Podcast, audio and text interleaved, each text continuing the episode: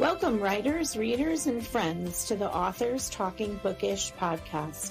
I'm Donna Norman Carbone, author of All That Is Sacred. And I'm Hope Gibbs, author of Where the Grass Grows Blue.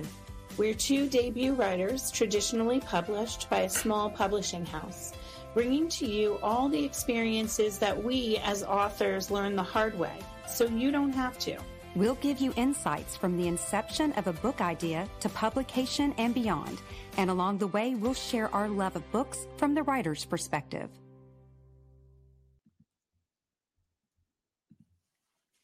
Hi, friends. Welcome to episode 13. And Happy New Year. We haven't seen you in a while, so it's nice to be back. We're going to be talking today about a 2023 recap of top industry stories. So we're going to look backwards and forwards as well. I'm Donna Carbone, and I am joined by Hope Gibbs. Hi, Hope. Hey, Donna. How are you? I'm well. How are you? I'm doing great. I'm just getting used to 2024, getting kids off to college, having a little bit more alone time. Yeah, it's been a fun year already. How about you? What's 2024 been like for you? Well, I've been adjusting to getting back to school. So I've been back for a week, had a week off, and it wasn't nearly long enough. But yeah, one thing I did want to share in December, my book won an award, a Literary Global Women's Fiction Award, which led to a magazine article that's coming out next week in the Red Silk Carpet magazine. So I was super excited about that. Congratulations. You have won so many awards for your book. Yeah. A friend of ours says she throws spaghetti at the wall to see what's going to stick. So I submitted my book for several awards and have been very pleased, as have you. You've gotten a lot of awards too. Right now I've got about, I think, 8 awards. They're all romance. Yeah. So I really didn't realize I'd written contemporary romance, but hey, I love it. So, and speaking of awards, you and I, at the end of 2023, we finally got to meet after 2 years of friendship, a year and a half of working together. And so why don't you tell everybody why we got to meet? Sure. Well, we both won BookFest awards. There we are. We're in Times Square. And the BookFest featured our books along with other award-winning books on the billboards in Times Square, New York. So, when we got the email, I called Hope and I said, do you think you can come to New York? And she did. So it was wonderful. We had a great day. Yeah. They only gave us a week notice because we knew it was going to happen. We just didn't know when. And I was, oddly enough, in California with my husband. He was playing at Pebble Beach on that course. I was with him. I was walking it when I got the notification, and he was so sweet. In between holes, he was like researching hotels and getting a flight because he wanted us to go up there. And we were lucky enough that we not only met in Times Square, then we walked around. It was very cold. This Southern girl was not quite adept to the New York cold. Yeah. And then we all had lunch, 2 of your children and our husbands, we all had lunch. And the funny thing is, our husbands got along incredibly well. Yeah, they did. They have a lot of similarities, similar interests, I think. It could have been very awkward, because we spent the whole day together, but it wasn't. They got along fabulously. So I was very happy about that. We even stopped in a bar and we had mimosas to toast for, because we're also looking for a place to get warm because it was very, very, and I had a coat, but I just wasn't prepared for that Northeastern cold. Well, the irony is that was really the first cold weekend, or actually it was a weekday. It was the first cold couple of days of the winter. Usually it's colder sooner. But yeah, it was definitely a December day. Well, the one thing, and the last thing I'm going to say is this picture. So for those of you who do not know me, I am exactly 5 feet on the nose. And so I am never taller than anyone. And Donna, I think I'm taller than you. Yes, you are. By a smidge. Well, why don't we, that was fun talking about our meeting, and we're going to meet again soon, but why don't we talk about why we're here? What is our first podcast of 2024? I can't believe I'm saying that. What is our podcast about today? I know, it's crazy. Well, I subscribe to a streaming magazine called Literary Hub, and I first subscribed to it wearing my teacher's hat because I teach literature. And so there are a lot of really good articles in it that I bring to my students.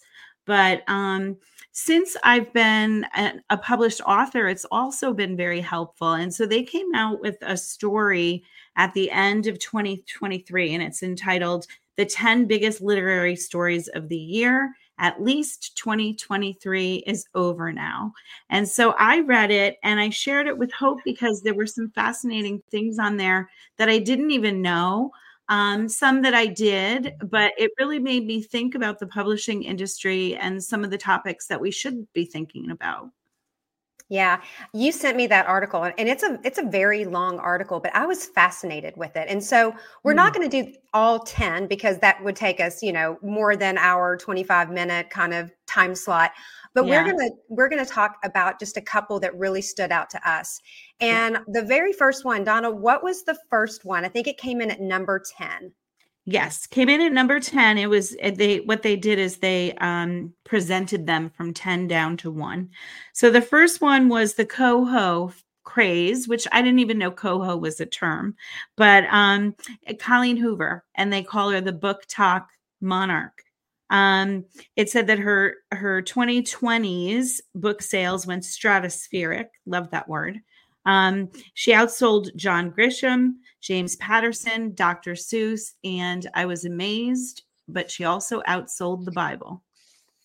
That is amazing. I mean, she has definitely tapped in to a market. And I know that girls my daughter's age, they read her like crazy. That is really their go-to author. And I think a lot of it has to do with she has found a way into TikTok, and she's also found stories that I guess resonate, especially with that demographic. Yeah, I find the same thing. My students are obsessed with Colleen Hoover. When I was reading Verity every day, they would come in and they're like, "Miss Carbone, did you finish it?" Because they couldn't wait to talk about it. She really made a name for herself over TikTok. As a lot of authors are doing. There's one that I've been following recently. Her name is Brianne Randall, and she goes by House of Randall on Instagram if you want to follow her. But she wrote a book called The Unfortunate Side Effects of Heartbreak and Magic. And I think her book hit the New York Times bestseller list before it was even officially released. So so she made quite a name for herself on TikTok as well. So TikTok has definitely its pros, also has some cons for Colleen Hoover in that, she, broke out with her book, It Ends With Us, which is a prequel, I think, to It Starts With Us. No, it's the opposite. It started out with It Ends With Us. And so the controversy was that her publisher, or I'm not sure if it was her publisher or it was her idea, they came up with a coloring book to kind of go along with the new release, which is the prequel, because the first book was out and then she wrote a prequel to it because it was her most successful book of all of her books. And there was a big backlash because in that book, it deals with domestic violence. And some of her, critics said that she was romanticizing domestic violence by attaching something as a coloring book to something as heavy as that. Yeah. And so within a day, it was shelved immediately. Yeah. But she did take it. I will say this. She took it in stride. I think she was being interviewed by Jenna Bush, and she said, I have 5 books on the best-selling list. And she was like, I can't complain. I'm not. And she didn't complain about it. So, I think that she did take it in stride. And I think that they tried to rectify that. But she did have unexpected backlash. Yeah. Yeah. And that's kind of scary when, when you're out in the public, you don't realize some of the things that are going to come back to you. You could be very well intentioned, and it can burn you a little bit, but I understand both sides. I do. She wanted to capitalize on the fact that she has such a huge audience for It Ends With Us. And, you know, I myself have some adult coloring books. I don't know about you, but I love to doodle, and I will color in my adult coloring book every once in a while. I like to doodle. I don't color, but I do fancy myself as a little cartoon artist as well. So, so let's go to another big story. And that big story was all over the headlines this year, and it was the amount of books being banned in public schools and libraries. And no other place were there more bans than in the state of Florida. And I believe that according to PEN America, there were 3,362 cases of book bans alone in 2023. And that was a 33% increase in just 1 year. So Donna, I mean, obviously we both, because we're writers, and for us, you know, we want to have that ability to write what we want and have that free speech. But for you, it's even more different because you're a teacher, you're a literature teacher, and this goes to the heart of what you deal with every day. So what are your feelings on these straight up book bans? Yeah, I think it's a very scary proposition because I think there are people out there who, you know, a lot of the books that were banned were LGBTQ and had, you know, diverse voices. And I think there are students out there in those communities that need to read stories about themselves. And, you know, they're so impressionable at this age that they need to have conversations about them too. So if they're going to be banned from books, they can't really have conversations about these topics. And I think they're important for people. Ann Patchett just came out. I don't know if you saw it on TikTok. I think I saw it yesterday. Two of her books were just recently banned. She just got a notification in the last days that two of her books were banned. One for dealing with teen pregnancy and putting the children up for adoption, and then the other one dealt with terrorists. And at the end of the book, the terrorists were killed. So she came on and she gave a very tongue-in-cheek report about both of her books being banned. I thought she did a really good job. Yeah. And Jodi Picoult, she's another author that was banned. And one of her books that was banned was 19 Minutes. It was about a school shooting. And then I started, you know, researching some titles. Are You There, God? It's Me, Margaret is on the ban list. And I gotta tell you, I read that. That settles me. I know. I read that in fourth grade with my mom, and it was a great way of understanding things that were going to happen to me. And so, you know, as a parent, I don't like the idea that books are being banned, because how else are my children going to learn? There's nothing better than a book that can spark a discussion with a mother and a child, or a father and daughter, you know, mother, son, whatever it may be. Yeah. Yeah. Judy Blume is no stranger to her books being banned, because there's another book of hers that was banned as well. I think it was Forever. I'm not 100% sure of the title, but I know that was banned as well. And that was aimed at teenagers. I feel like teenagers are going through so much in their lives that they need to have that. They need to see what they're going through reflected in the reading that they're doing, and they need to have conversations about it. Yeah.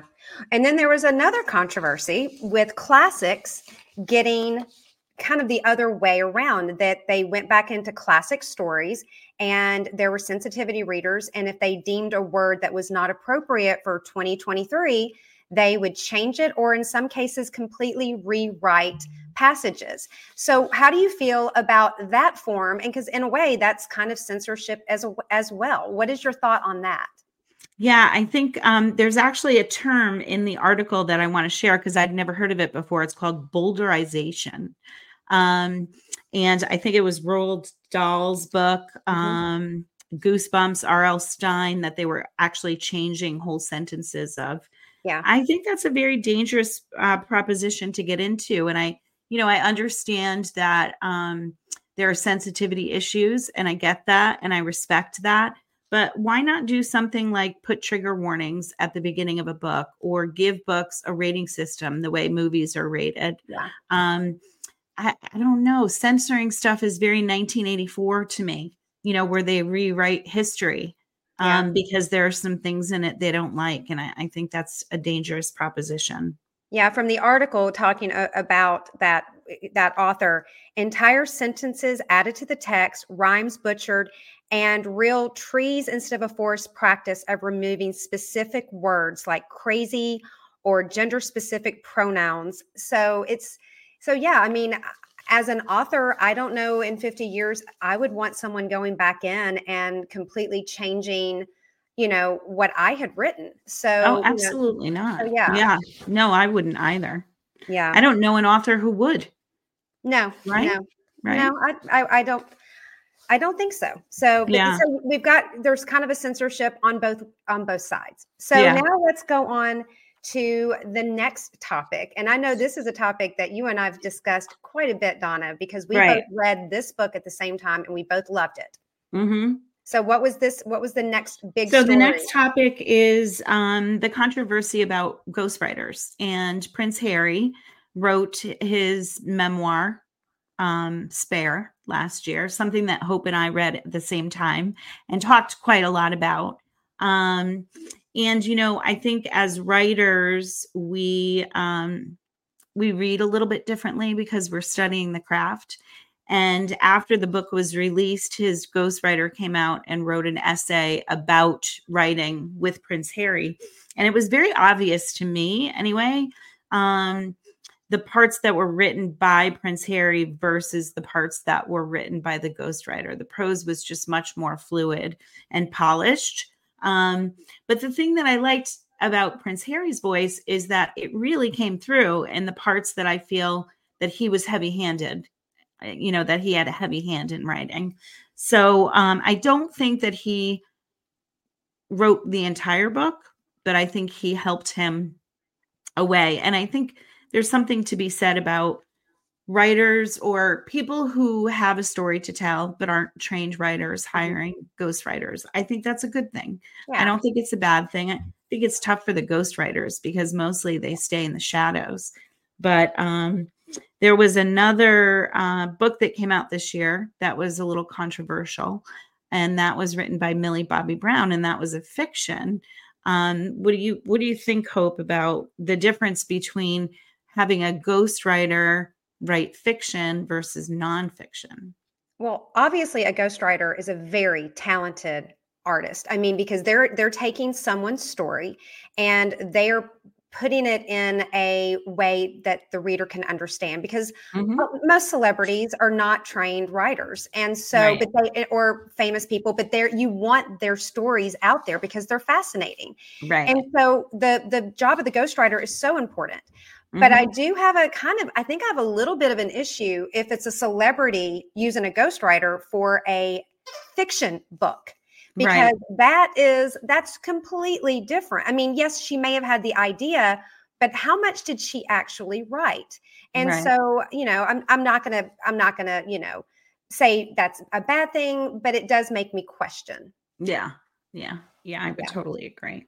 So, and then our final big story that we wanted to talk about, and it was the number one for good reason. It is no surprise. Yeah, it is nothing but AI. It is artificial intelligence, and you would have to have been under a rock this year not to have heard stories about artificial intelligence. And there's people that are saying this is going to be the end of the writers as we know it. And then there are other people that are embracing it for different aspects in their writing life or their author life.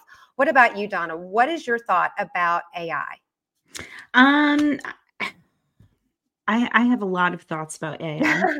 I fill different roles. As a teacher, it's tough.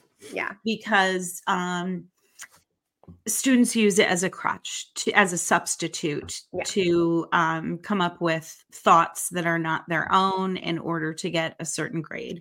So I have a big, big problem with that. I see the benefits of AI. I love technology. And so I love that we're advancing in technology. And I say that it could be helpful. I have used it before. I know other teachers use it to put together a lesson plan. So I do think that there are so many opportunities. I also even I like that AI maybe will cure cancer someday. You know, its possibilities are so great that we can't even predict right now. But I do think that we need some regulations. Yeah. And I can see that it's helpful with, you know, because people use it to help them with Instagram posts or Facebook posts because it makes it very quick, or they want to get ideas for hashtags. You can go into ChatGPT, say what you're wanting to write about, and it'll give you all these, you know, ideas for hashtags. Yeah. But I can see that it can lead us into a dangerous, you know, down a dangerous road. But then the also thing about AI is that I think the article said that every generation, how we evolve is that we embrace technology, and that's how the human species evolves. And that's something I think we should embrace it, but I also think we need to keep our eyes completely wide open.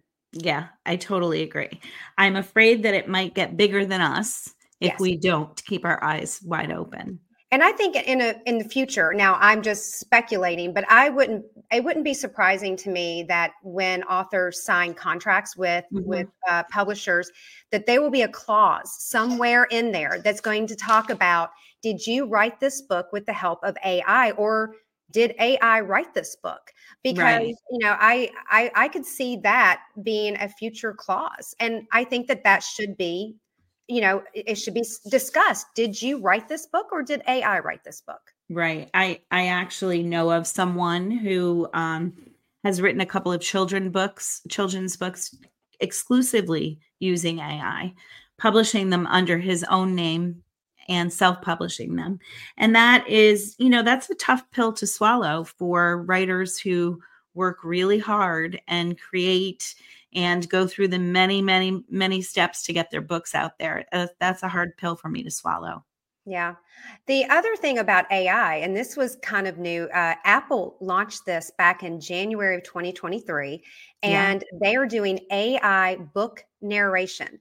Now, so this is for audiobooks, and both Donna and I both had audiobook deals, but a lot of books with small presses and obviously with self-publishing, you're not going to get an audiobook deal. And so this is a way that the writer, the author, can get an audiobook out there. And it is, I have to say, I went on this site, and it's going to be in our notes. I was shocked by the narration. It sounded like a real person, and you can choose a female narrator for women's fiction or romance or sci-fi. So they had different variations. And so, you know, audiobook market is a huge market. And so this could really be a game changer for small and independent authors. So what about you, Donna? What do you think about that? I do think it's a good thing. It's a double-edged sword, right? Because it's really good for self-published authors, 100%. It's good for indie authors who are having a difficult time getting an audiobook deal. It's tough for the narrators, though, because, you know, it's going to take their jobs away. So I don't know. They were so talented, because I know that your narrator, loved listening to her. I adored and the narrator. Yeah, he did mine. So as an author, as a creative, I also feel guilty about that, because someone is losing a job thanks to AI, but then another person is getting an opportunity that they would not have otherwise, because audiobooks are not cheap to produce. No, they're not. They're not. They're expensive to buy, too. And we've also attached an article, I think it was from Business Insider. They had a writer listen to 5 examples of audiobooks, and they had to decide, was this AI or was this an actual narrator? And basically the reporter concluded, I got them right, but it was harder than I thought it was going to be. Yeah. Well, that just tells you how good the technology is. Yes, absolutely. Yeah. Well, we could talk all day, because I loved this list, and we've also included it. But we're getting ready to wrap this up. And as always, since Donna is our teacher, Donna, what's the homework for our listeners today? Well, I think the homework is something that I learned in looking at this article and reviewing it. There were a lot of topics on here that I either wasn't aware of or didn't pay much attention to. And so I think paying attention to, you know, things that arise in our industry are really important. So, you know, keep your eyes open. Make sure you're reading articles about the publishing industry to kind of know where it's going and in order to know your place in it. Yeah. Well, listen, Donna, if you would tell us a little bit about our next podcast. Yeah. Our next podcast is about podcasts. It's about some of our favorite podcasts. We'll talk about that. We'll talk about some podcast etiquette. We'll talk about ways that you can find an interview on a podcast. And we'll also talk a little bit about the behind the scenes putting together of our own podcast. Yeah. Well, Donna, I am so excited to see you again. I'm excited about our 2024 because in our next podcast, we're going to tell everyone that we're going to do something a little different in 2024. So please stay tuned to that. And until next time. Bye, everybody. Thank you for joining us today. I'm Hope Gibbs. And I'm Donna Norman Carbone. It's time for you to get to work. We look forward to seeing you in 2 weeks with another tip from your author friends.